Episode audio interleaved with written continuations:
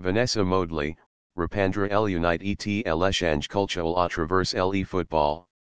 Le football à toujours et plus un simple jeu pour Vanessa Modely, la fondatrice de Football World Heritage, FWH.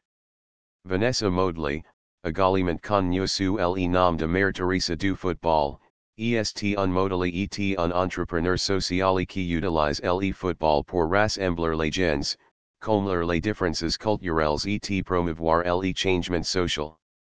Vanessa pense que le football le pouvoir d'unir le monde et de créer une communauté mondiale qui apprécie l'importance du sport et sa capacité à promouvoir des valeurs telles que le respect, le travail d'équipe et le fair play. Créer une communauté mondiale grâce au football.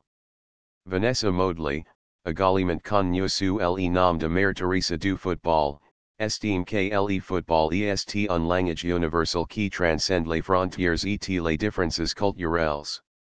LSEST donne pour mission d'utiliser le football comme un outil pour promouvoir les échanges culturels, l'harmonie sociale et la. Le fond football world heritage dans le but de rassembler des personnes de horizons et de cultures différentes pour célébrer le riche heritage du football. À travers football world heritage, Vanessa organized de nombreux événements et initiatives pour promouvoir le changement social par le football. Elle a réuni des jeunes de différentes parties du monde pour participer à des tournois de football, des programmes de formation et des échanges culturels. CES initiatives ont contribué à promouvoir la compréhension, la tolérance et le respect de la diversité. Football pour le changement social.